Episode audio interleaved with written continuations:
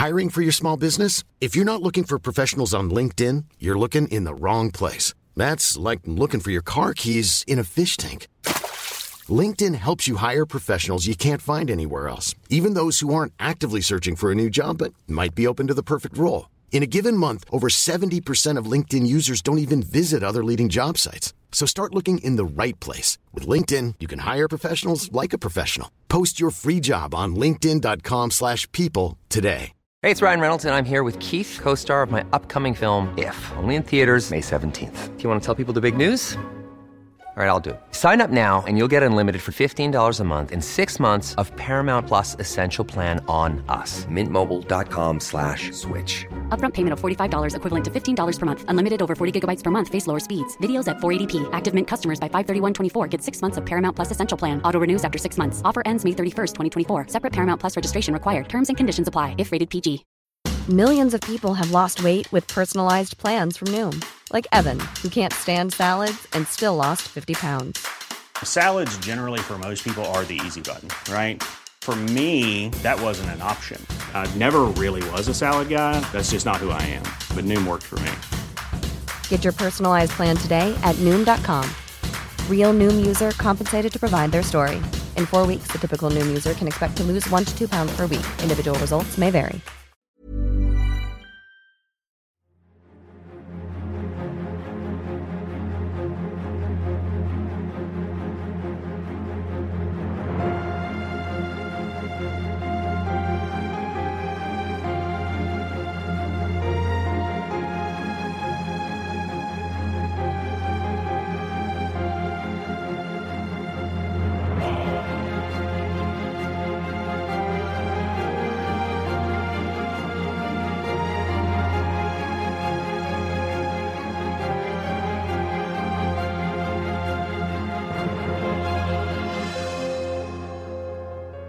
دوستان سلام.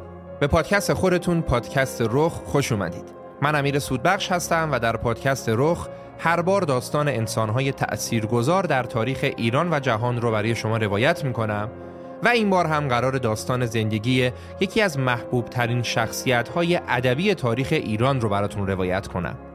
داستان زندگی خاجه حافظ شیرازی. حافظ و کتاب حافظ نقطه اشتراک تمام فارسی زبانانه. فارغ از هر ملیت و مذهبی که دارن. در داستان سه قسمتی حافظ ما سعی می‌کنیم شما رو بیشتر با این شاعر بزرگ آشنا کنیم و البته که برای آشنایی با حافظ بیشترین کمک رو از خودش می‌گیریم.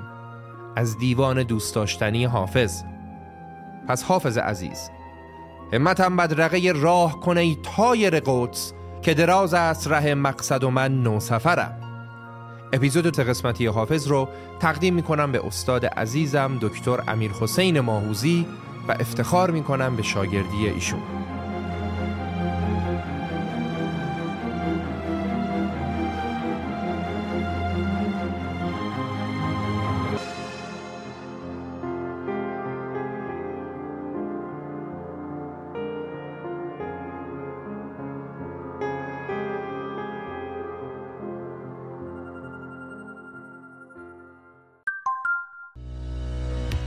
حامی این قسمت سیمیا روم پلتفرم خدمات آنلاین سلامت روان ویژه ایرانیان خارج از کشوره. تو دنیای امروز جلسات تراپی برای هر آدمی واجبه و برای کسایی که مهاجرت کردن با توجه به شرایط خاص خودشون واجبتر. منتها به شرطی که تراپیست حرفه‌ای و به قول معروف این کاره باشه. تراپیست های سیمیا روم با دقت و وسواس زیادی توسط استادان به نام روانشناسی و روانپزشکی انتخاب میشن. علاوه بر این وقتی بخواید از سیمیا روم مشاوره بگیرید یه تیم تخصصی از اول تا آخر پروسه در کنار شما هستند تا مطمئن شن که از جلساتتون اون نتیجه که در نظر داشتید و گرفتید. قدم اول شما در مسیر مشاوره یه جلسه 15 دقیقه‌ای به اسم پیش مشاوره است که با توجه به خروجی این جلسه مناسب ترین مشاور و مسیر درمانی بهتون پیشنهاد داده میشه. برای دیدن رزومه مشاورها می‌تونید به سایت سمیارو مراجعه کنید و از همونجا هم جلسه پیش مشاوره رو به صورت رایگان و طبق زمان محلی خودتون رزرو کنید. حافظ چه شخصیتی داشته؟ مذهب و آینش چی بوده؟ شرابخور بوده یا مسلمون؟ حرف حسابش چیه؟ عارف بوده یا نه؟ به جبر اعتقاد داشته یا اختیار؟ معشوقش خدا بوده یا یه عشق زمینی تمام این سوالات موضوعاتیه که سالهای سال داره دربارش بحث میشه و هر گروهی هم نظر خودش رو با ادله خودش داره. برای درک منطقی کلام حافظ قبل از هر چیز باید به این پرسش توجه داشته باشیم که حافظ کی و کجا زندگی می‌کرده. فایده آگاه شدن به این موضوع اینه که اینطوری ما می‌تونیم حافظ رو در دنیای خودش و در اوضاع و احوال زمونش نگاه کنیم و حرف حافظ رو با برداشت های روشنفکرانه امروزی نسنجیم. نه حافظ رو انقدر بالا ببریم که نشه نقدش کرد و نه اینکه با متر و معیار امروز بخوایم نقد بیخود ازش داشته باشیم. البته که خودش انقدر اعتماد به نفس داشته که گفته کسی که هیچ ذوقی در وجودش نباشه فقط می‌تونه من رو نقد کنه و از شعر من ایراد بگیره کسی گیرد خطا بر نظم حافظ که هیچش لطف در گوهر نباشد هرچند که قصد ما هم در اینجا روایت داستان حافظه و نه نقد اشعارش. مهمترین چیزی که قبل از شروع داستان باید بدونیم اینه که حافظم مثل هر آدم دیگه ای انسان کامل نیست بلکه اونم کاملا انسانه. انسانی که مثل بقیه عاشق میشه خطا می‌کنه و نظراتش در طول زمان تغییر می‌کنه. انقدر این نظرات عوض شده و شعرهایی با مفاهیم مختلف گفته که هنوزم کسی نمی‌دونه وقتی حافظ داره از عشق و شراب صحبت می‌کنه مقصودش شوق و مستی اهل رازه یا شراب و شاهد شیراز. در واقع حافظ یک عمر چنان زندگی کرده و چنان همه چیز رو با نظر رندی و زیرکانه عنوان کرده که هنوز هیچ کس به قطعیت نمی‌تونه از اندیشه حافظ صحبت کنه و بگه که من فلسفه ذهنی حافظ رو کامل درک کردم. هر کسی با نگاه خودش و درک خودش از اشعار حافظ باهاش ارتباط برقرار می‌کنه. تو را چنان که تویی هر نظر کجا بیند به قدر دانش خود هر کسی کند ادراک البته همونطور که می‌دونیم گروهی هستن که با خوندن چند غزل از حافظ به این نتیجه می‌رسن که حافظ یک شوریده یک کنج خانقاه یا یک زاهد خلوت نشین بریده از دنیا بوده. و در مقابل هم گروهی هستن که با تعبیر اشعار حافظ و مزامینی مثل می و میخارگی و میخانه و کوی میفروشان حافظ رو موافق پسند خودشون به سمت یه آدم عیاش می‌برن. و صد البته که هر دو جماعت کلام حافظ رو چنان که باید درک نکردن. همونطور که خودش هم میگه قدر مجموعه گل مرغ سحر داند و بس که نه هر کو ورقی خواند معانی دانست. اگه بخوایم سیمای درستی از حافظ در ذهنمون داشته باشیم و از سرگذشت حافظ مطلع بشیم باید به دنیای بیکرانه شعر حافظ سفر کنیم. اونجا جایی که خاج شمس الدین محمد حضوری داره که نه پیر نه جوون نه زاهد و نه صوفی نه مفتی و نه واعظ. اونجا حافظیه که ما در اعماق وجودمون باهاش ارتباط گرفتیم. این شعر حافظه که معرف حافظه. به قول نظامی پس از صد سال اگر گویی کجا او زهر بیتی ندا آید که ها او. خب برای اینکه ما بتونیم حافظ و شعر حافظ رو بهتر بشناسیم باید پله پله بریم جلو. قبل از هر چیز باید ببینیم که حافظ تو چه دورانی و در چه محیطی به دنیا آمده. یعنی باید حال و هوای ایران و شیراز رو در زمان حافظ بررسی کنیم. بعد میریم سراغ خانواده حافظ و اطلاعات کمی که از خانوادهش و خودش داریم و میگیم و در ادامه بر اساس اشعار حافظ در دوره های مختلف حاکمان شیراز داستان رو تا انتهای زندگی حافظ می‌بریم جلو. این وسط به موضوعات چالشی هم می‌پردازیم. موضوعاتی مثل اینکه رند در شعر حافظ چه شخصیتیه؟ ارتباط حافظ با شعرهای دیگه چی بوده؟ سفرهای حافظ به کجاها بوده؟ مذهب و مسلک حافظ چی بوده؟ و موضوعات چالشی دیگه. تا اینجا رو در دو اپیزود اول بررسی می‌کنیم. بعدش که با حافظ آشنا شدیم در اپیزود سوم میریم سراغ موضوعات پر حرف و حدیثی که در ارتباط با حافظ همیشه مطرح بوده و هست. اینکه آیا شراب حافظ شراب زمینی بوده یا عرفانی عشق حافظ زمینی بوده یا آسمانی و اینکه آیا شاهد بازی در شعر و زندگی حافظ وجود داشته یا نه. سوالات اساسی که سالهای سال داره دربارش بحث میشه و پاسخ به اونا دقت و اطلاعات بسیار زیادی رو میطلبه و برای همینم در اپیزود سوم یکی از اساتید به نام ادبیات قراره با کلام شیوا و رسای خودشون ما را در پاسخ دادن به این سوالات یاری کنند. این شد نقشه راهمون در اپیزود سه قسمتی داستان زندگی حافظ. فقط به این موضوع باید خیلی دقت کنیم.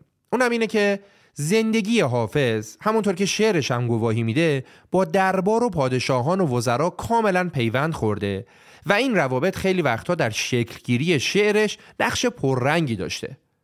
پس ما هم چاره ای نداریم جز بررسی وقایع تاریخی عصر حافظ و اشعاری که حافظ برای ثبت حوادث تاریخی سروده و البته اشعاری که در مدح وزرا و پادشاهان سروده. به قول دکتر حمیدیان در تمام تاریخ شعر قدیم پارسی غزل هیچ شاعری به اندازه حافظ با زندگی واقعیش و رویدادهای گوناگون زندگیش پیوند نخورده و حافظ ثبت کننده اوضاع و احوال خوش و ناخوش تاریخی زمان خودش بوده. شاید این موضوع که حافظ در متح خیلی از وزرا و پادشاهان شعر گفته برای ذهن و منطق آدم امروزی سازگار نباشه.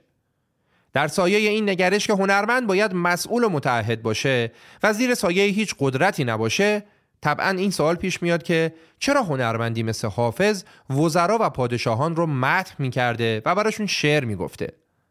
ولی خب باید به این نکته توجه داشته باشیم که در تاریخ شعر و ادب فارسی مدیه سرایی رسم متعارف اجتماعی بوده و پیوستگی شعرا به دربار هم چیز عادی و طبیعی بوده. تازه همونطور که خواهیم دید حافظ فقط مدح حکامی رو کرده که فکر می‌کرده آدمهای درستی هن و در مواردی که حاکم ظالم بوده حافظ نه تنها مدحش نکرده بلکه از زبان شعر برای ابراز مخالفتش استفاده هم کرده. با این مقدمه و ترسیم نقشه راهمون برای شناخت حافظ می‌خوایم بریم به شیراز دوران حافظ و داستان رو از اونجا شروع کنیم. مقدمه رو با جملاتی از زندیات علی دشتی از قدیمی ترین حافظ پژوهان به پایان می‌بریم. علی دشتی در کتاب نقشی از حافظ می نویسه از فردای روزی که حافظ از دنیا رفت و دیگر حافظی در کوچه های شیراز آمده شد نداشت و دیگر آن سیمای شریف و نجیب که رنج روحی و جسمی آن را نزار کرده بود دلای لباسی کهنه و حقیرانه به چشم نمی‌خورد فردای آن روز که هیکل بشری حافظ با تمام خصائص جسمی به زیر خاک متواری شد یک موجود دیگر یک موجود تابناک و درخشنده در روح تمام کسانی که به زبان فارسی سخن می گفتند به وجود آمد. ماه تابنده ای ظهور کرد و از فراز ابرهای بلند و سفید آسمان بر ما عشق و خیال پاشید. خب دیگه. صبر به صحرا فکنیم و دل به دریا بزنیم و بریم سراغ حافظ. دیده دریا کنم و صبر به صحرا فکنم. اندر این کار دل خیش به دریا فکنم. جوره جام بر این تخت روان افشانم. بلبل چنگ بر این گنبد مینا فکنم. مایه خوشدلی مایه خوشدلی آنجاست. مایه خوشدلی آنجاست. دل آنجاست که دلدار آنجاست. می‌کنم جهد که خود را مگر آنجا بکنم. از دل تنگ گنهکار گنهکار برارم آهی کاتشندر کاتشندر کاتشندر گنه آدم و حوا فکنم کاتشندر کاتشندر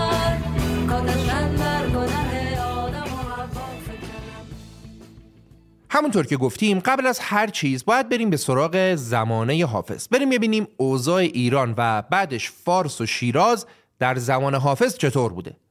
حافظ در زمانی به دنیا آمد که ایران جزوی از امپراتوری بزرگ مغول ها بود و یکی از خاندانهای مغول به نام خاندان ایلخانان بر ایران حکومت می‌کرد. ایلخانان تقریبا 100 سال بر ایران حکومت کردند و حافظ تمام دوران زندگیش رو در اواخر دوران حکومت ایلخانان بر ایران سپری کرد. تصور کنید امپراتوری بزرگ مغول که هر بخشش دست یه خاندانه و این خاندانها زیر نظر حکومت مرکزی مغول ها هستند. ایران هم افتاده دست ایلخانان. منتها اینطوری نیست که تمام ایران مستقیم زیر نظر ایلخانان اداره بشه. نه. خیلی جاها از جمله فارس پادشاه های محلی داشتند که این پادشاه ها در عین حال که برای خودشون فرمان روایی داشتن ولی خب زیر نظر حکومت ایلخانان بودن و توسط اونا انتخاب می شدن. پس ایران جزوی از امپراتوری مغول ها بود یکی از خاندان های مغول به نام ایلخانان در ایران حکومت می کرد و در ادامه پادشاه و امیر فارس هم در زمان داستان ما شخصی بود به نام شاه شیخ ابو اسحاق که از غذا یکی از پادشاه های مورد علاقه حافظ و دوست حافظم بود در اون زمان ایالت فارس که تونسته بود از آتش خانمانسوز ها در امان بمونه بنیادهای فرهنگی و ادبی خودش رو حفظ کرده بود و مکانی شده بود برای دانشمندا و بزرگانی که از تیغ ها جون سالم به در بردن و زیر سایه شیخ ابو اسحاق در شیراز کارهای علمی و ادبی خودشون رو دنبال می‌کردن. در این حال شیراز هم مثل شهرهای دیگه یه شهر مذهبی بود. به نوشته حمدالله مصطفی در قرن هشتم در شیراز بیش از 500 مسجد و خانقاه و مدارس دینی وجود داشته. این تعداد مکانهای مذهبی در وسعت محدود شیراز اون عصر و با جمعیت حدود 60 هزار نفر خیلی واضح چهره مذهبی شهر رو نشون میده. مخصوصا اینکه آرامگاه شاه چراغ هم در شیراز بود. وقتی زوار برای زیارت شاه چراغ به شیراز می اومدن مادر شیخ ابو اسحاق که به تاش خاتون معروف بود و خیلی هم دست به خیر بود یه مکان بزرگی رو برای پذیرایی از زوار درست کرده بود و به زوار غذا و جای خواب می‌داد. البته این تاش خاتون یه داستانی هم داشت. گویا ایشون با وجود اینکه مادر شاه بود ولی با یکی از وزیران پسرش هم همچین یه سر و سری داشت و وقتی که شاه ابو حساق بهشون شک کرد و بعدش هم مچ این دو نفر رو تو خونه گرفت دستور داد وزیر بی احتیاط و کشتن ولی خب مادر خیرش زنده موند اتفاقا یکی از موضوعاتی که همیشه مورد نقد حافظ بود همین خیرین صاحب ثروت بود که زیر سایه خیرات و موقوفات چه دزدی هایی که نمی‌کردن. حافظ در بیتی سراسر تنز و تعریض این آدما رو به نقد می‌کشه و میگه فقیه مدرسه دی مست بود و فتوا داد که می حرام ولی بهز مال اوقاف است. حالا اینکه فقیه نباید مست باشه و در مستی نباید فتوا بده یه طرف. اینکه تو مستی راست گفته و گفته که می حرامه ولی بهتر از مال اوقاف و خوردنه یه طرف. با این توصیفات پس ما با شیرازی طرفیم که پر از مسجد و خانقاهه و پر از شیخ و صوفیه و مدارس شهر هم خیلی پر جنب و جوش و پر رونقه. یکی از مدارس مهم دوران حافظ هم مدرسه خاتونیه بود که همون خانم تاش خاتون خیر مؤسس این مدرسه بود. ولی این تمام ماجرا نبود. شیراز ویژگی های دیگه هم داشت که بدون تردید در حافظ شدن حافظ و سعدی شدن سعدی و شکفتن طبع شعر شعرای دیگه شیراز خیلی تأثیر گذار بوده. من جمله آب و هوای مطبوع و باغ و گلستان های شیراز. حافظ وقتی که به سمت گلگشت مسلا که با آب رکناباد آبیاری می‌شد به تفرج و تماشا می‌رفت از حزی که از دیدن این مناظر بر دل و جانش نشسته بود شاید این بیت رو زیر لب به زمزمه سروده. بده ساقی می باقی که در جنت نخواهی یافت. کنار آب رکناباد و گلگشت مسلا را. ساقی می رو بده که تو بهشت هم همچین جایی پیدا نمی کنی. و این حرف فقط حرف حافظ نیست. هیچ جهانگرد و مورخی نیست که به شیراز اومده باشه و از سرسبزی و باغهای فراوونش حرف نزده باشه. به باغ هم که برای دعا و روزخونی نمیرن. باغ و لب جوی جای عیش و سرخوشی و دم غنیمت شمردن دیگه. بنشین بر لب جوی و گذر عمر ببین که این اشارت ز جهان گذران ما را بس. ابن بطوته یکی از معروفترین جهانگردان تاریخ وقتی که می‌خواد از شهر دمشق و زیبایی بی حد و حصر این شهر بگه دمشق رو تو کتابش اینطور توصیف می‌کنه. در مشرق زمین هیچ شهری از لحاظ زیبایی بازارها و باغها و آبها و زیبایی مردم به پای دمشق نمی‌رسد مگر شیراز. ابن بطوته از زیبایی شیرازی ها به عنوان مردمی لاغرندام و سبز رو گفته چیزی که ما از حافظ هم همین رو شنیدیم. آن سیه چرده که شیرینی عالم با اوست چشم میگون لب خندان دل خرم با اوست. حالا بریم ببینیم در زمان حافظ نظام حکومتی در شیراز به چه صورتی بوده و قدرت دست کی بوده. سلسله مراتب قدرت تقریبا به این صورت بود که در لایه های بالای قدرت قدرت دست شیخ ها بود. بالاتر از اونا قاضی و قاضی القضات بود. بالاترش وزیر و در نهایت هم که پادشاه در رأس قدرت بود. منتها زیر ظاهر شهری که هر روز مردمش بر مزاری و مسجدی برای نماز و شنیدن وعظ واعظی جمع می شدن شیراز یه چهره دیگه هم داشت. شیراز در واقع دست رندان و کت خدایان محلات بود که بهشون می‌گفتن کلو. کلو از کلان و کلانتر محله میاد. این کلوها به یک اشاره می‌تونستن شهر رو به هم بریزن و هر فرمان روایی که در شیراز بود لازم داشت که حمایت رندان و کلوها رو داشته باشه تا کارش به مشکل نخوره. شیخ ابو اسحاق هم با کمک همین رندان و کلوها بود که تونست بر رقباش غلبه کنه و به قدرت برسه. وظیفه تأمین امنیت بازار و محله ها هم یه جورایی دست همینا بود. آدمایی که برای رسیدن به هدفشون به هیچ ضابطه عرفی و شرعی پایبند نبودن و همه کارم از دستشون برمیومد شراب و بنگ و شاهدبازی و زنبارگی هم بینشون به وفور دیده می‌شد و کنترل خرابات شهر و بیت اللطف یا همون خونه های افاف هم دست این آدما بود. اما این رندان و خرابات نشینا هرچی که بودن رو بودن و در بند ظاهرسازی و مردم فریبی نبودن. اونا در تقابل و در تضاد با زاهدان و واعظانی بودند که دین رو دام تزویر کرده بودند و چون به خلوت می‌رفتند آن کار دیگر می‌کردند. حافظ هم کلا با این واعظها بد جور مشکل داشت. به قول خودش واعظ ما بوی حق نشنید بشنو کین سخن در حضورش نیز می‌گویم نه غیبت می‌کنم. دیدید بعضیا وسط غیبت کردن میگن پشت سرش هم نمیگم جلو روش هم میگم. حافظم میگه جلو روش هم میگم. در حضورش نیز می‌گویم. نه غیبت می‌کنم. خب این از اوضاع احوال ایران و شیراز در زمان حافظ. حالا می‌خوایم بریم سراغ خود حافظ و خانوادهش و زندگی شخصیش. همونطور که می‌دونید ما اطلاعات مستند زیادی از خانواده و زندگی شخصی حافظ نداریم. حافظ به احتمال قوی متولد سال 720 قمری بوده که میشه تقریبا سال 699 شمسی. یعنی تقریبا 700 سال پیش. تمام تاریخ ها رو ما از این به بعد به شمسی میگیم که درک و محاسبش راحت تر باشه.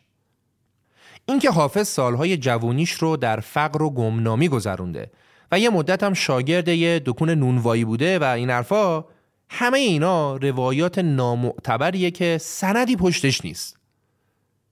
راستش ما اسم پدر حافظ هم درست نمی‌دونیم چی بوده. ولی می‌دونیم نام خودش محمد بوده و لقبش هم شمس الدین و البته بعدها بهش خاجه هم می‌گفتن در واقع اکثر بزرگای شیراز در اون زمان خاجه خونده می شدن و عنوان خاجه می‌تونه نشون دهنده تمکن و رفاه خانوادگیش هم باشه. لقب خاجه را از زمان سامانیان هم برای وزرا و اعیان و عمرا به کار می بردن و هم برای شعرا و فضلا. لقب دیگه هم که خب حافظه. حافظ دو تا معنا داره. یکی به معنی کسی که حافظ قرآنه و دومی هم حافظ به معنی موسیقیدان، آوازخان و نوازنده که احتمالا حافظ قصه ما هر دو تا ویژگی رو داشته. هم حافظ قرآن بوده و هم موسیقیدان بوده. نکته بعدی اینه که در زمان خود حافظ بیشتر از این که کسی بهش بگه حافظ بهش می‌گفتن مولا یا مولانا. بیشتر دستنویسا و منابع زمان حیات حافظ از حافظ با لقب مولا یا مولانا اسپردن مولانا مولا یه لقب عام برای اهل علم و اهل فضل بوده که در اون روزگار به فضلا و دانشمندا و قاضیان اطلاق می شده. حافظ احتمالا از خانواده نسبتا متمولی هم بوده چرا که تونسته به مکتب بره و بعدش هم بره سراغ مطالعه و شعر مذهب خانواده و خود حافظ مثل خیلی از مردم شیراز اون زمان مسلمون سنی شافعی بوده. منتها اینکه حافظ چقدر پایبند اصول و فروع دین بوده رو جلوتر بهش می‌رسیم. در خصوص والدین و خواهر برادر حافظ همونطور که گفتیم درباره والدین حافظ چیزی نمی‌دونیم و درباره اینکه حافظ خواهری داشته یا نه هم همینطور.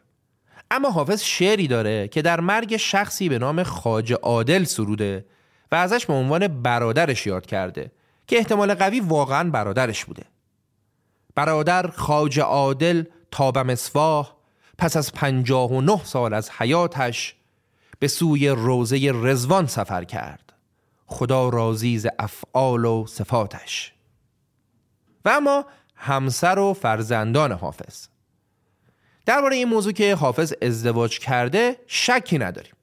حافظ پژوهان زیادی معتقدند که حافظ این غزل رو در وصف همسرش سروده. مرا عهدی است با جانان که تا جان در بدن دارم هواداران کویش را چو جان خیشتن دارم. صفای خلوت خاطر از آن شمع چگل جویم فروغ چشم و نور دل از آن ماه ختن دارم. شمع چگل کنایه از معشوق و یا هر زیبارویه. صفای خلوت خاطر از آن شمع چگل جویم فروغ چشم و نور دل از آن ماه ختن دارم. مرا در خانه سروی هست کن در سایه قدش فراغ از سرو بستانی و شمشاد چمن دارم. چه حالی می‌کرده همسر حافظ؟ فکر حافظ عاشقت باشه و برات شعر بگه. البته اینم بگم که بعضیا معتقدن این اشعار ارتباطی به همسر حافظ نداره چون اون زمان با توجه به تعصبی که بر جامعه حکم فرما بود هیچ شاعری از همسرش در اشعارش تعریف و تمجید نمی‌کرد. خب سوال بعدی اینه که آیا حافظ یک بار فقط عشق زمینی رو تجربه کرده؟ اونم در حالی که خودش میگه من دوستدار روی خوش و موی دلکشم مدهوش چشم مست و می صاف بیغشم. شهریست پرکرشمه هوران ز شش جهت. چیزیم نیست ورنه خریدار هر ششم. چیزی ندارم مالی ندارم وگرنه هر شش تا هوری رو می‌خواستم. خوشش تا هم بوده. البته بعضی وقتا هم از این عشق ورزی ها توبه می‌کرده و به دلش می‌گفته که بشین سر جات و انقدر هرزگرد نباش. دلا مباش چون این هرزگرد و هر جایی که هیچ کارز پیشت بدین هنر نرود. ولی خب نگه داشتن توبه هم سخت بوده دیگه. حافظ خیلی سریع توبهش رو میشکونده و توبه شکنیش هم مینداخته گردن قضا و قدر. مرا مهر سیه چشمان ز سر بیرون نخواهد شد. قضای آسمان است این و دیگرگون نخواهد شد. تقدیر دیگه. چیکار کنم؟ دست من نیست که. در خصوص همسر حافظ یه روایت و قصه مردمی که هنوزم به شیرینی ازش صحبت میشه مربوط میشه به شخصی به نام شاخ نبات که گویا همسر حافظ ایشون بوده. حتی بعضیا وقتی می‌خوان به دیوان حافظ تفعول بزننم به همین شاخ نبات قسمش میدن. اما خب واقعیت اینه که اون شاخ نباتی که در شعر حافظ هست اشاره به یک نام نیست. و اشاره به هر معشوقی که وصلش بتونه کام عاشق رو شیرین کنه. حتی در بعضی از اشعار حافظ منظور از شاخ نبات خود شعر شیرین حافظه. حافظ چه طرف شاخ نباتی است کلک تو؟ که شمیوه دلپذیرتر از شهد و شکر است.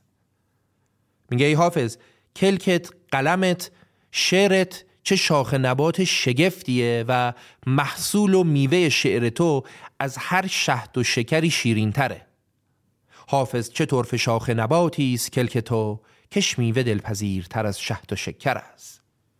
این جریان که شاخ نبات رو همسر حافظ می‌دونن ریشه اولیش خیلی قدیمی نیست و احتمالاً برمیگرده به دوران کریم خان. همونطور که تو اپیزود کریم خان هم گفتیم کریم خان زند عاشق زنی به نام شاخ نبات بوده که دربارش داستانهای زیادی می‌گفتن. و از همون دوران عشق کریم خان به شاخ نبات رو در اشعار حافظ به عشق حافظ به شاخ نبات ارتباط دادن. و به این بیت مشهور حافظ هم استناد می‌کردن که میگه این همه شهد و شکر که از سخنم میریزد اجر صبریز که از آن شاخ نبات هم دادند. در صورتی که اینجا هم شاخ نبات اسم کسی نیست. و حافظ داره خطاب به عموم میگه که اگه این همه معانی لطیف و مزامین ظریف و شیرین از سخنانم میریزه از شعرم میریزه اینا پاداشیه که برای شکیبایی و پایداری در عاشقی معشوق به من داده شده. پس شاخ نبات همسر حافظ نیست. ولی در هر صورت همچنان شکی بر اینکه حافظ ازدواج کرده نداریم. چرا؟ چون مطمئن هستیم که حافظ پسری داشته که در جوونی یا نوجوونی پسر حافظ اونو از دست داده و غم از دست دادن فرزند شاعر رو بسیار آزرده کرده. این اطمینان به وجود این پسر هم از اونجا ناشی میشه که حافظ تو اشعارش خودش این موضوع رو مطرح کرده. دلا دیدی که آن فرزان فرزند چه دیدن در خم این تاق رنگین؟ به جای لوح سیمین در کنارش فلک بر سر نهادش لوح سنگین. یه جای دیگه هم حافظ درباره پسر ناکامش گفته بلبلی خون دلی خورد و گلی حاصل کرد. باد غیرت به صدش خار پریشان دل کرد. توتی را به خیال شکری دل خوش بود. ناگهش سیل فنا نقش عمل باطل کرد. آه و فریاد که از چشم حسود مه چرخ در لحد ماه کمان ابروی من منزل کرد. پسر حافظ ماه کمان ابروی حافظ در لحد در قبر منزل کرد و حافظ گفت از آن دمی که ز چشمم برفت رود عزیز کنار دامن من همچو رود جیهون است. چگونه شاد شود درون غمگینم؟ به اختیار که از اختیار بیرون است.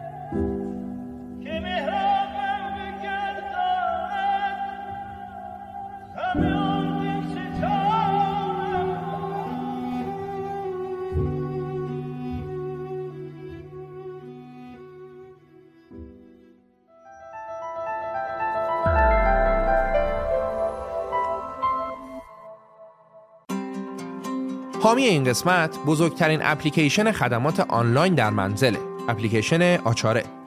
شما برای انجام هر سرویسی که تو خونتون نیاز دارید نیاز نیست بخواید از این و اون پرسجو کنید و دنبال متخصص بگردید. شما می‌تونید همه روزه حتی روزای تعطیل سفارشتون رو از سایت یا اپلیکیشن آچاره و یا از طریق تلفن 1471 ثبت کنید و تازه می‌تونید متخصصی که قراره براتون بیادم خودتون از بین صدها متخصص آچاره بر اساس امتیاز کاربرای دیگه انتخاب کنید. از لحاظ امنیت هم خیالتون راحت باشه چون آچاره در احراز هویت متخصصاش خیلی سختگیری می‌کنه و برای همینه که میلیون ها نفر تا الان بهش اعتماد کردن و درهای خونهشون رو به روی آچاره باز کردن. آچاره بیش از 300 تا سرویس متنوع تقریبا در همه زمینه ها داره که شما می‌تونید با کد تخفیف رخ ROKH تا 15 درصد هم از آچاره تخفیف بگیرید. حامی این قسمت آچاره.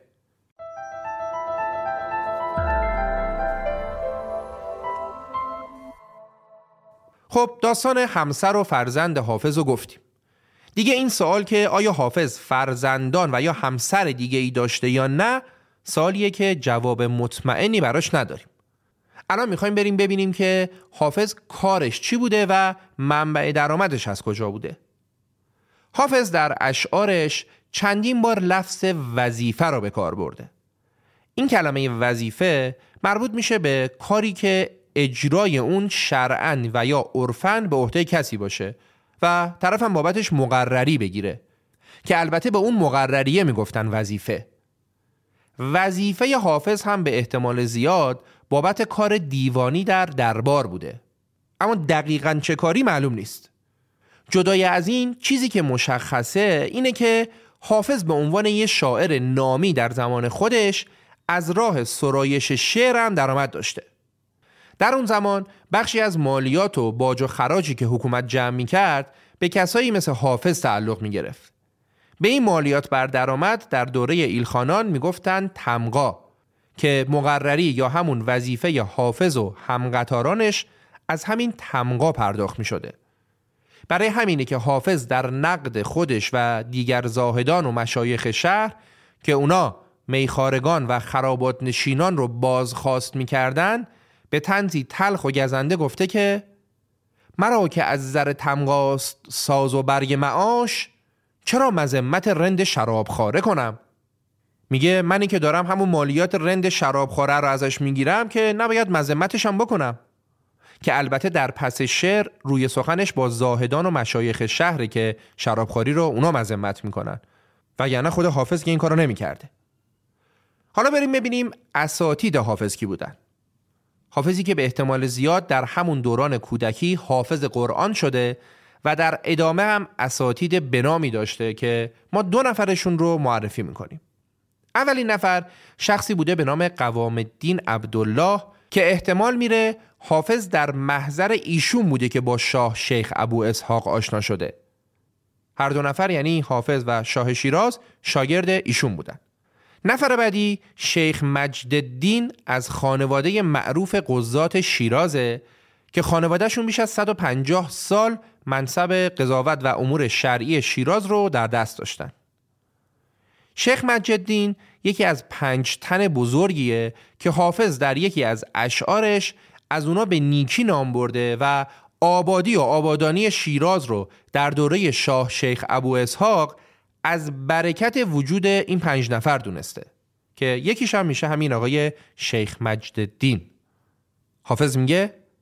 به عهد سلطنت شاه شیخ ابو اسحاق به پنج شخص عجب ملک فارس بود آباد. نخست پادشهی همچو او ولایت بخش که جان خیش بپرورد و داد عیش بداد. دگر مربی اسلام شیخ مجد الدین که قاضی به از او آسمان ندارد یاد. ابن بطوته جهانگرد معروف در سفرنامش انگیزه اصلی سفرش به شیراز رو زیارت این شیخ قاضی عنوان کرده و ازش با این عنوان یاد می‌کنه. قطب الاولیا و یگانه روزگار و صاحب کرامات. پس معلومه که خیلی آدم معروف و بزرگی بوده. یه نکته خیلی جالب هم این که حافظ تاریخ وفات شیخ مجدالدین رو به زیبایی در بیت زیر آورده.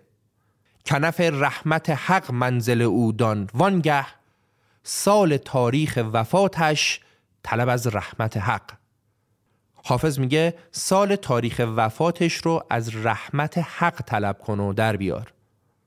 حالا اگه حروف ابجد رحمت حق رو حساب کنیم می‌رسیم به عدد 756 که سال وفات شیخ بوده. و چقدر زیبا حافظ با رحمت حق بازی کرده و گفته کنف رحمت حق منزل او دانوانگه سال تاریخ وفاتش طلب از رحمت حق. به این نوع عنوان کردن یه تاریخ مشخص میگن ماده تاریخ. ماده تاریخ یک یا چند کلمه معناداره مثل همین رحمت حق که مجموع حروفش با حساب ابجد با تاریخ یک واقعی تطبیق داشته باشه که حافظم از این ماده تاریخ ها در اشعارش زیاد داره. خب این استاد حافظ که اتفاقا شیخ هم بوده کسی بوده که مورد مدح حافظ قرار گرفته. ولی در کل الان می‌خوایم ببینیم که رابطه حافظ با شیوخ و صوفیان و زاهدان به چه صورت بوده. حافظ به احتمال زیاد مدتی درس زهد و دین و قرآن رو آموخته و بعد هم چند وقتی با صوفیان همراه بوده. ولی در هیچ کدوم از این دو جماعت حافظ پرهیزکاری و سلامت نفسی که انتظارش داشته رو ندیده و فقط فضولی و سرک کشیدن تو کار دیگران رو دیده. ای به رندان مکنه ای زاهد پاکیز سرشت که گناه دیگران بر تو نخواهند نوشت. من اگر نیکم و گربت تو برو خود را باش. هر کسی آن درود عاقبت کار که کشت. واضحه دیگه به زاهد میگه خوبی و بدی من فضولیش به تو نیومده هر کسی هر چی بکاره درو می‌کنه پس تو دخالتی نکن. یا یه جا دیگه با تعنه میگه میترسم اون دنیا نان حلال شیخ ارجحیتی به آب حرام ما نداشته باشه. ترسم که صرفه این نبرد روز باز خواست نان حلال شیخ ز آب حرام ما. ما در پیاله عکس رخ یار دیده ایم. ای بی خبر ز لذت شرب مدام ما. حافظ به مراتب به خرق پوشی شیخ و زاهد میتازه و علنا میگه خدا را کم نشین با خرق پوشان. رخ از رندان بی سامان مپوشان. در این خرقه بسی آلودگی هست. خوشا وقت قبای میفروشان حافظ میگه اگه دیدید که منم مثل زاهدان خرقه تنم کردم بدونید که خرقه پوشی من از قایت دینداری نیست. پرده ای بر سر صد عیب نهان می پوشم میگه این خرقه رو تنم می‌کنم که عیبهای باطنیم رو بپوشونم. که مشخصا داره کنایه می‌زنه به خرقه پوشی صوفی و زاهد. خلاصه ی حرف حافظ درباره شیخ و واعظ اینه. ما شیخ و واعظ کمتر شناسیم. یا جام باده یا قصه کوتاه. مهر تو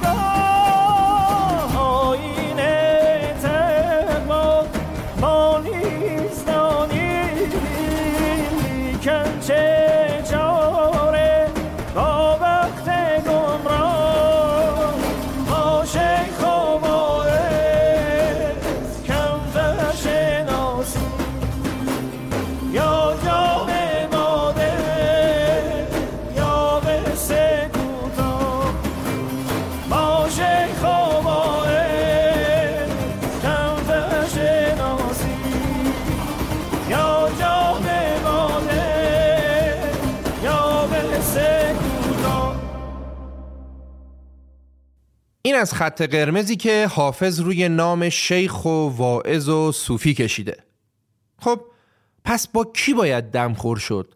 راز درون پرده را از کی باید پرسید؟ حافظ به صوفی میگه بیا جلو تا بهت بگم با کی صوفی بیا که آینه صافی است جام را تا بنگری صفای می لعلفام را راز درون پرده زرندان مست پرس که حال نیست زاهد عالی مقام را. پس اون آدمی که دنبالش میگردیم رنده و زاهد و صوفی نیست. بنابراین بریم ببینیم در فلسفه حافظ در شعر حافظ رند چه کسیه و چه شخصیتی داره. ما قبلتر به رندها در شیراز اشاره کردیم و گفتیم که رندان و کلوها در پشت صحنه قدرت رو در دست داشتن و برای خوشخدمتی به عمرا حاضر بودن دست به هر کاری بزنن کلا آدمای مثبتی نبودن ولی هر چه بودن رو بودن و ریا و تزویر تو کارشون نبود. در کل صفت رند خارج از دیوان حافظ صفت خوبی نیست و همین الان هم ما وقتی میگیم فلانی رنده انگار داریم یه بار منفی بهش میدیم. یه جورایی زیرکی موزیانه. ولی خب رند در فرهنگ لغت حافظ یه آدم دیگه است. که البته با همون رند کوچه و بازار وجه اشتراکاتی هم داره. از جمله اینکه رند حافظم اهل خوشگذرونیه.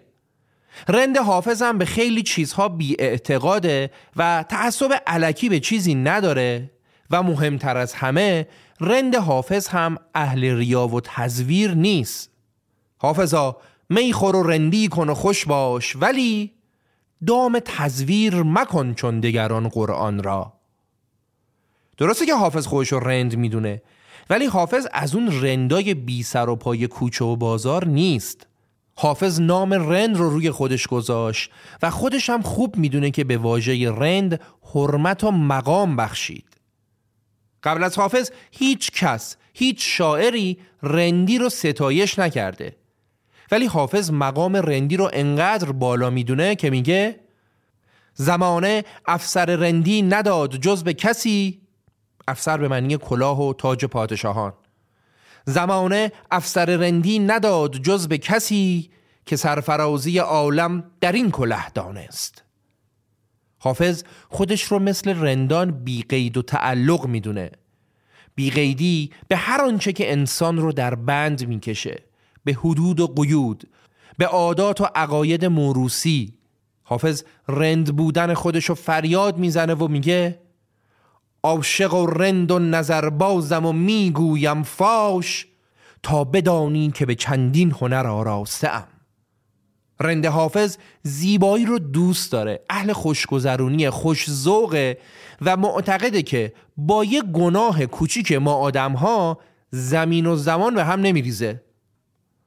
بیا که رونق این کارخانه کم نشود.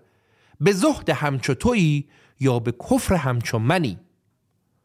رند حافظ همیشه در مقابل صوفی و زاهد قرار می‌گیره و حافظ میگه هیچ وقت یه زاهدی که اسیر تعصب و ریا و تزویره نمی‌تونه حال یک رند بیریا رو درک کنه. پیش زاهد از رندی دم مزن که نتوان گفت با طبیب نامحرم حال درد پنهانی. و در نهایت رند حافظ عاشقه. عاشقی که سختی و بلا کشیده و عشق واقعی رو می‌شناسه. ناز پرورد تنعم نبرد راه به دوست. عاشقی شیوه رندان بلاکش باشد. چقدر من این بیتو دوست دارم. کسی که ناز پرورده و درد نکشیده باشه که نمی‌دونه عشق چیه. ناز پرورد تنعم نبرد راه به دوست. عاشقی شیوه رندان بلاکش باشد. غم دنیای دنی چند خوری؟ باده بخور. حیف باشد دل دانا که مشوش باشد. دلق و سجاده حافظ ببرد باده فروش گر شرابش ز کف ساقی محوش باشد. بیت آخر رو گرفتید؟ حافظ میگه خرقه و سجادم را حاضرم بدم به باده فروش ببره.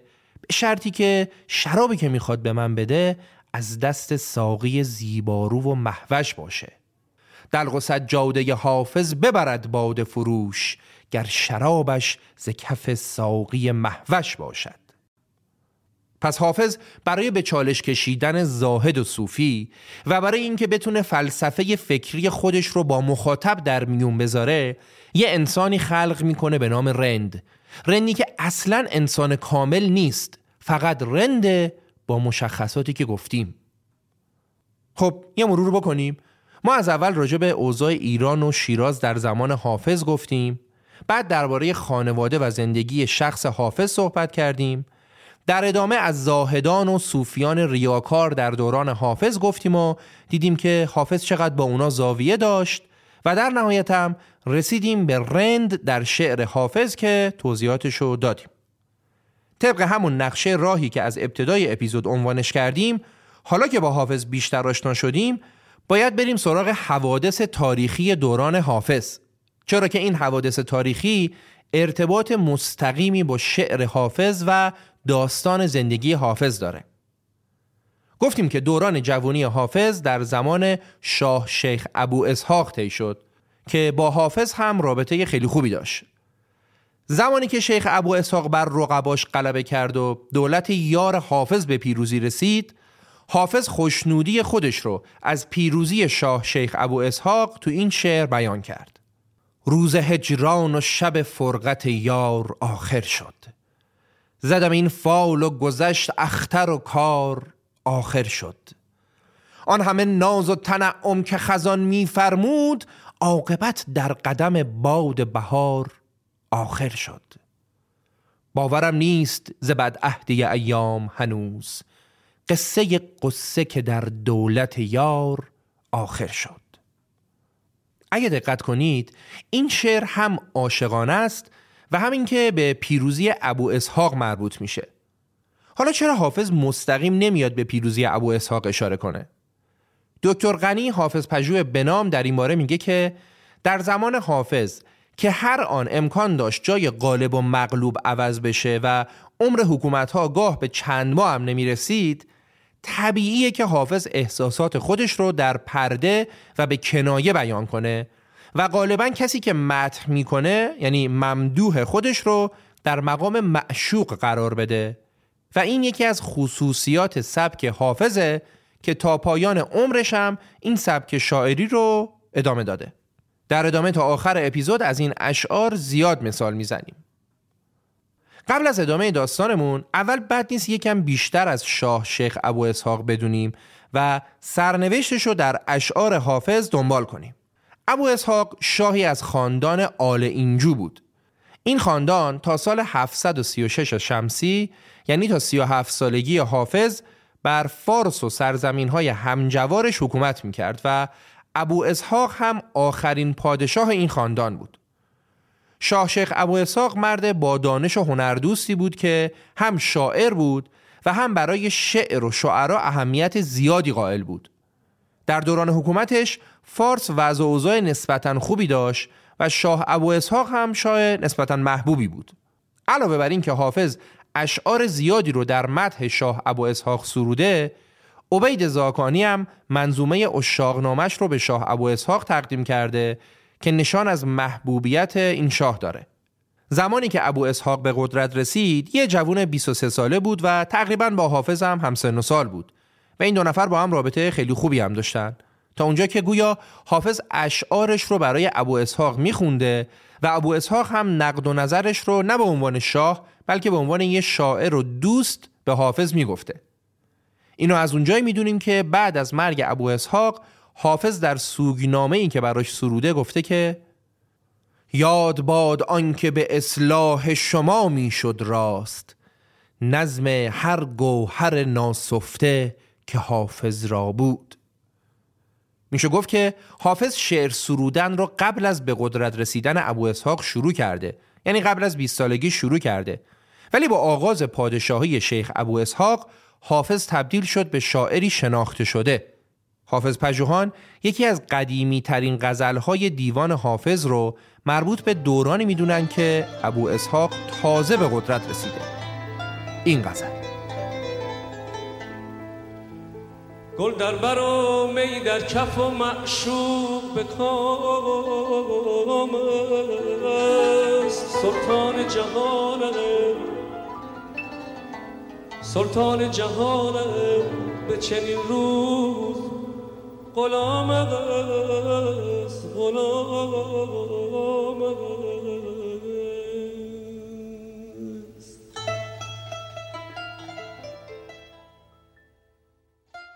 گل در بر و می در کف و معشوق به کام است.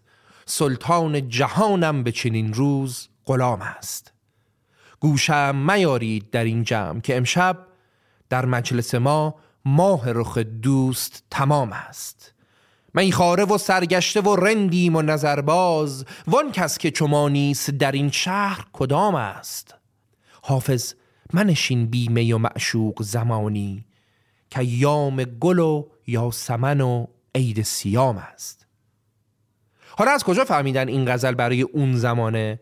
از اونجایی که حافظ در بیت آخر داره اشاره می‌کنه که ایام گل و یاسمن و عید سیام است. یعنی هم نوروز و بهار اومده و هم عید سیام یا همون عید رمضان که میشه عید فطر اومده. یعنی تقابل عید نوروز با عید فطر. در گردش ماه قمری تقریبا هر سی و پنج سال یک بار عید فطر مقارن میشه با ایام نوروز. با توجه به اینکه سن و سال حافظ و حدود هفتاد و اندی سال تخمین می‌زنن فقط در دو دوره زمانی زندگی حافظ امکان داشته که چنین اتفاقی رخ بده. یه بار در جوونیش و یه بار هم در سالهای آخر عمرش که حالا به دلایل زیاد دیگه ای که در حوصله این بحث نیست تقریبا تمام حافظ پژوهان معتقدند که این غزل برای دوره جوونی حافظه و مربوط به پیروزی و قدرت گرفتن ابو اسحاق در شیراز میشه.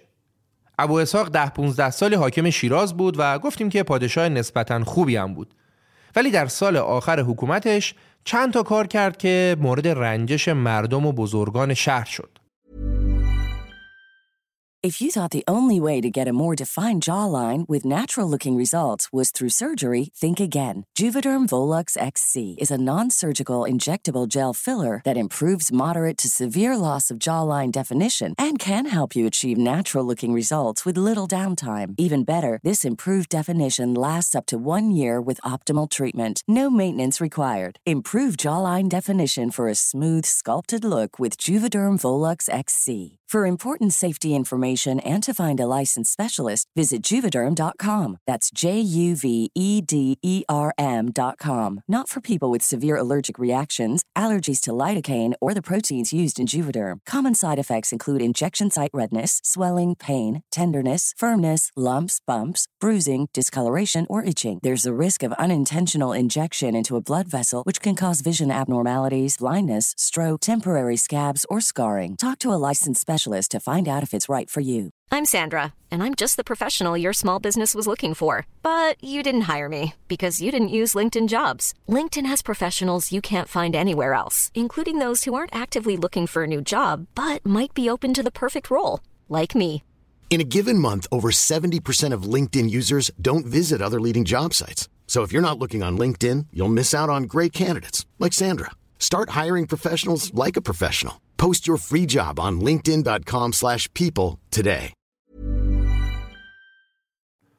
ابو اسحاق فرمان قتل چند نفر از بزرگان شیراز رو به زن جاسوسی صادر کرد و کشتشون و در ادامه هم حکم قتل یکی از کلوهای سرشناس شیراز به نام کلو عمر رو هم صادر کرد که البته کلو عمر تونست فرار کنه و پنهان بشه یادتونه قبلتر درباره کلوها گفتیم که در پشت پرده قدرت دست اونا بود این کلوها یه جورایی شعبون بیمخایی بودن که خیلی کار از دستشون برمی اومد. و وقتی ابو اسحاق باشون در افتاد دیگه مشخص بود که آخر عمر حکومتشه. دشمن شماره یک ابو اسحاق و کسی که در نهایت اونو شکست داد شخصی بود به نام امیر مبارز دین محمد مزفر ایشون بنیانگذار دودمان آل مزفر بود که بعد از تصرف یزد و کرمان اومد پشت دروازه های شیراز و شیراز رو محاصره کرد. محاصره شیراز چند ماه طول کشید. ولی ابو اسحاق در داخل شهر انگار نه انگار که در محاصره است. برای خودش بساط عیش و طرب به پا کرده بود و منتظر بود که امیر مبارز دین خسته بشه و خودش بذاره بره. کلا توی یه باغ دیگه بود و خب همین موضوع هم کار دستش داد. همون کلو عمری که ابو اسحاق می‌خواست بکشدش با همدستی یه عده دیگه پنهانی دروازه شهر رو برای امیر مبارز الدین باز کردن و از یه دروازه امیر مبارز الدین وارد شهر شد و از دروازه دیگه شهر ابو اسحاق فرار کرد به اصفهان. البته تو اصفهان هم دستگیرش کردن و آوردن شیراز.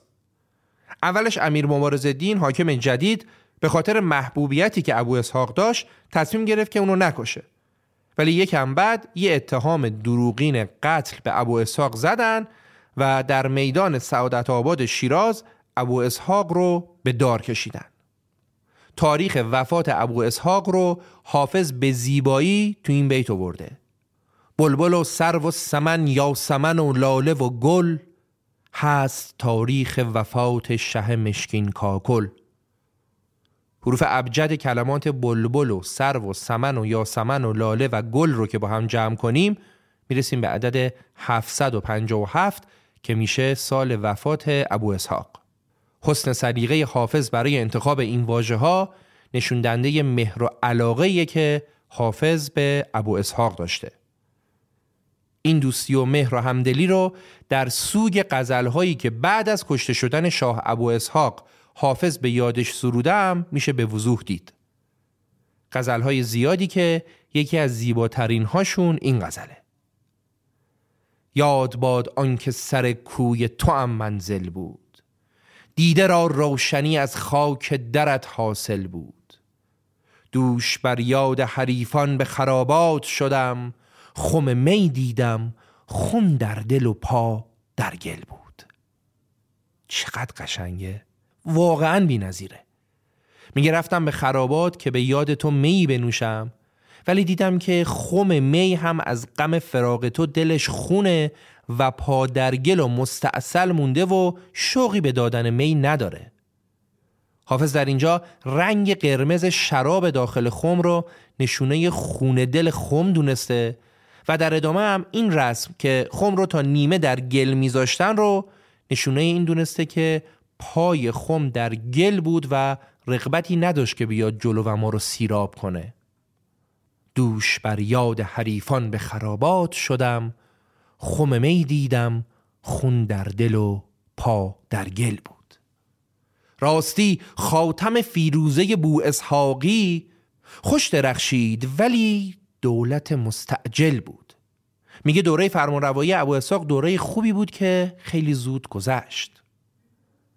با کشته شدن ابو اسحاق دوران حکومت امیر مبارز دین شروع شد. دوران فرمان روایی حاکمی که حافظ ازش متنفر بود. ولی خب خوبی دوران امیر مبارز دین این بود که باعث شد حافظ بخشی از زیباترین و ماندگارترین غزلهاش رو در زمان این حاکم متعصب بگه و این غزلهای زیبا در تاریخ فرهنگ و شعر ایران جاودانه بشه. بریم به دوران تاریک و سیاه امیر مبارز الدین. نسیم دل نواز شاعران شیراز ببر به سوی شهر عاشقان تو این راز. رسان پیام ما به گوش یار جانی بگو به داد ما برس اگر توانی. نظر به این که حال و روز ما خراب است. رسیدگی به وضع حال ما سباب است. تو ساقیا بیا چاره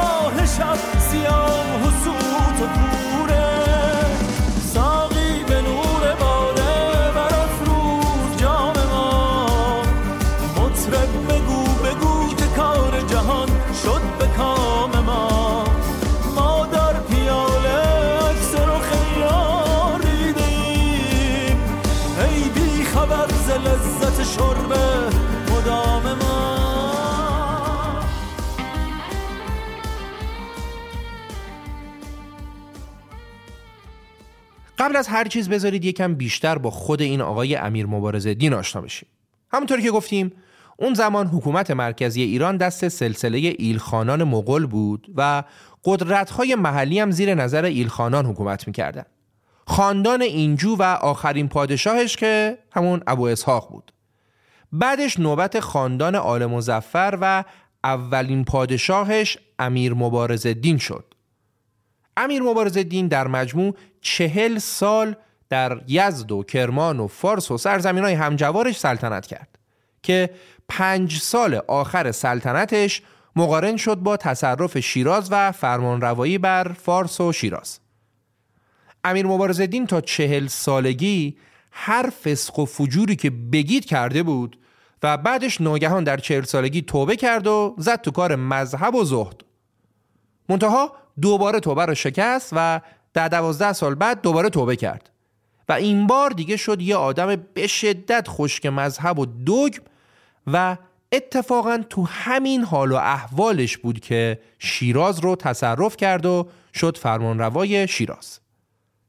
از تحجر مذهبی امیر مبارز دین روایت های زیادی ثبت شده.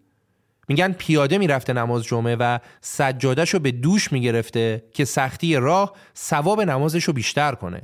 و البته همه ببینن که حاجی داره میره نماز اونم سجاده به دوش.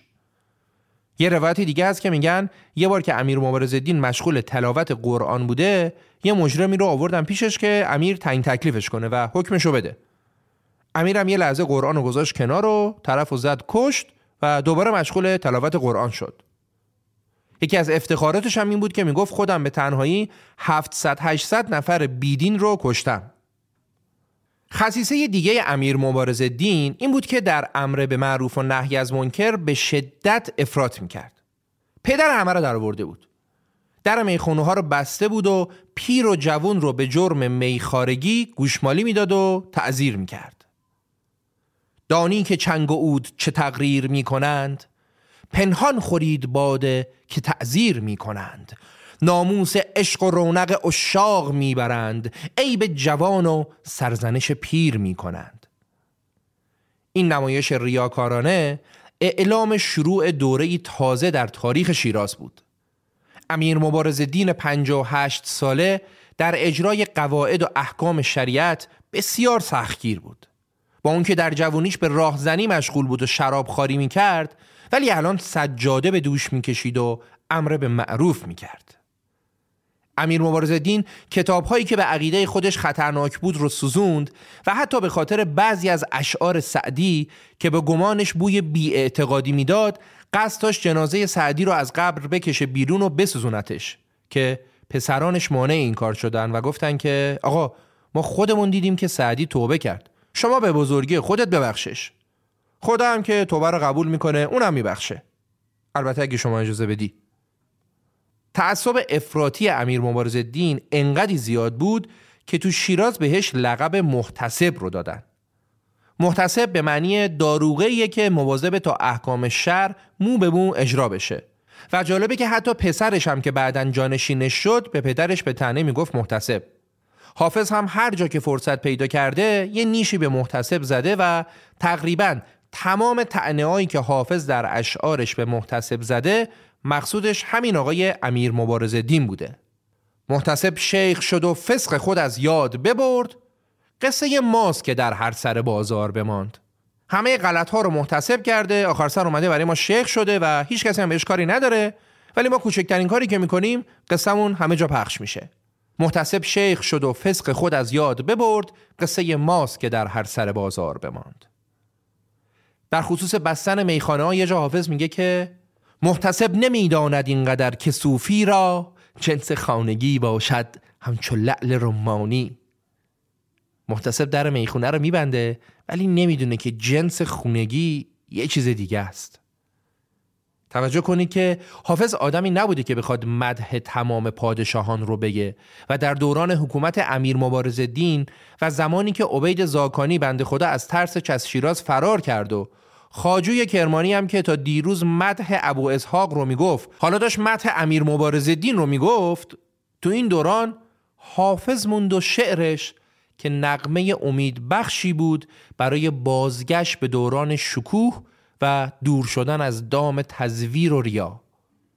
بود آیا که در میکده ها بکشایند گره از کار فرو بسته ما بکشایند اگر از بحر دل زاهد خودبین بستند دل قوی دار که از بحر خدا بکشایند در میخانه ببستند خدایا مپسند که در خانه تزویر و ریا بکشایند فضای شیراز فضای خفقانی بود که در اون انگار محتسب با چشمان تیزبینش از بالا داشت همه مردم رو میپایید. اگرچه باد فرح بخش و باد گلبیز است به بانگ چنگ مخور که محتسب تیز است. توی بیت دیگه حافظ جو مسموم و ترسیده شهر رو به تصویر می‌کشه و میگه در این زمان رفیقی که خالی از خلل است سراهی می ناب و سفینه غزل است. دیگه تنها رفیق این دوران من جام شراب و شعرم و بس. به کسی دیگه نمیشه اطمینان کرد. ولی با تمام این احوالات حافظ که پرروتر از این حرفا بود در آخر هم باز حرف خودش رو زد و گفت که میخور که شیخ و حافظ و مفتی و محتسب چون نیک بنگری همه تزویر می‌کنن. اسم خودش هم اون وسط مسطا قاطی بقیه آورده که احتمالا کسی باش کاری نداشته باشه و بگه من همه رو گفتم. خب اگه بخوایم راجع به دوران امیر مبارز دین صحبت کنیم ساعتها می‌تونیم بشینیم غزل حافظ بخونیم. اشعاری که حافظ در دوران خفقان امیر سروده. ولی داستانمون رو باید ادامه بدیم و برسیم به پایان دوران امیر مبارز دین گفتیم که پسران امیر هم از دست پدرشون به تنگ اومده بودن و اونا هم به پدرشون می‌گفتن محتسب.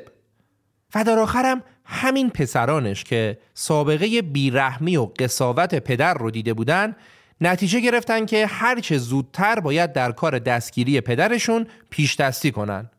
وگرنه این بابایی که ما داریم دو روز دیگه ما رو هم دستگیر می‌کنه و می‌کشه و بعدش میشینه دعا می‌خونه. مردم شهر و علما و شعرا هم که همه به خونه امیر تشنه بودن.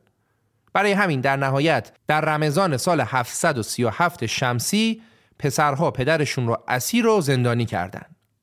جانشین امیر مبارز دین پسر روشنفکرش شاه شجاع بود که اونم با حافظ رابطه بسیار خوبی داشت. این شجاع هم قسمتی از اسم ایشون بوده و لقبش نیست اسمشه شاه شجاع اولین کاری که کرد این بود که دستور داد چشمان پدرش رو کور کردن تا پدرش براش در آینده مزاحمتی ایجاد نکنه. هرچند که شاه شجاع هم مثل نادر افشار که داستانش رو در اپیزود نادر گفتیم خیلی زود از این کارش پشیمون شد. البته نادر چشم پسرش رو کور کرد و شاه شجاع چشم پدرش رو. شاه شجاع بعد از پشیمونی مدتی از پدرش دلجویی کرد و ازش عذرخواهی کرد. ولی یکم جلوتر زمانی که متوجه شد پدرش در خفا داره توطعه می‌کنه و نقشه رو می‌کشه پدرش رو تبعید کرد و تقریبا 6 سال بعد از تبعید هم امیر مبارز الدین از دنیا رفت. امیر مبارز الدین 65 سال عمر کرد که چهل سالش در حکومت داری گذشت 22 سال در یزد 13 سال در کرمان و 5 سالم در فارس. با وجود اینکه می‌دونیم حافظ اصلا دل خوشی از امیر نداشت ولی طرز دستگیری و بلایی که سر امیر اومد حافظ رو واداش به سرودن شعری که در اون هم از بیثباتی دنیا بگه و هم ضمن اشاره به جنگاوری و بیباکی امیر زندگیش رو عبرتی بدونه برای زور و زرداران روزگار. حافظ در این شعر از امیر مبارز الدین به نام شاه قاضی به معنی شاه جنگجو یاد می‌کنه. کلمه دنیی در بیت اولم همون دنیاه. دل منه بر دنیی و اسباب او. زان که از وی کس وفاداری ندید. کس اصل بینیش از این دکان نخورد. کس رتب بیخار از این بستان نچید. شاه قاضی خسرو گیتی ستان آنکه از شمشیر او خون می چکید گه به یک حمله سپاهی می شکست گه به هوی قلبگاهی می درید. سروران را بی سبب می کرد حبس گردران را بی خطر سر می برید. عاقبت شیراز و تبریز و عراق چون مسخر کرد وقتش در رسید. آنکه روشن بود جهان بینش بدو میل در چشم جهان بینش کشید. این از عاقبت امیر مبارز الدین محتسب اشعار حافظ. تا اینجای کار ما چهل سال از زندگی حافظ رو بررسی کردیم و در اپیزود بعدم داستان زندگی حافظ رو از زمان شاه شجاع تا پایان عمرش ادامه میدیم. البته در اپیزود بعد به موضوعات دیگه هم می‌پردازیم. به سفرهای حافظ به ارتباط حافظ با شاعران دیگه و به دین و مسلک حافظ.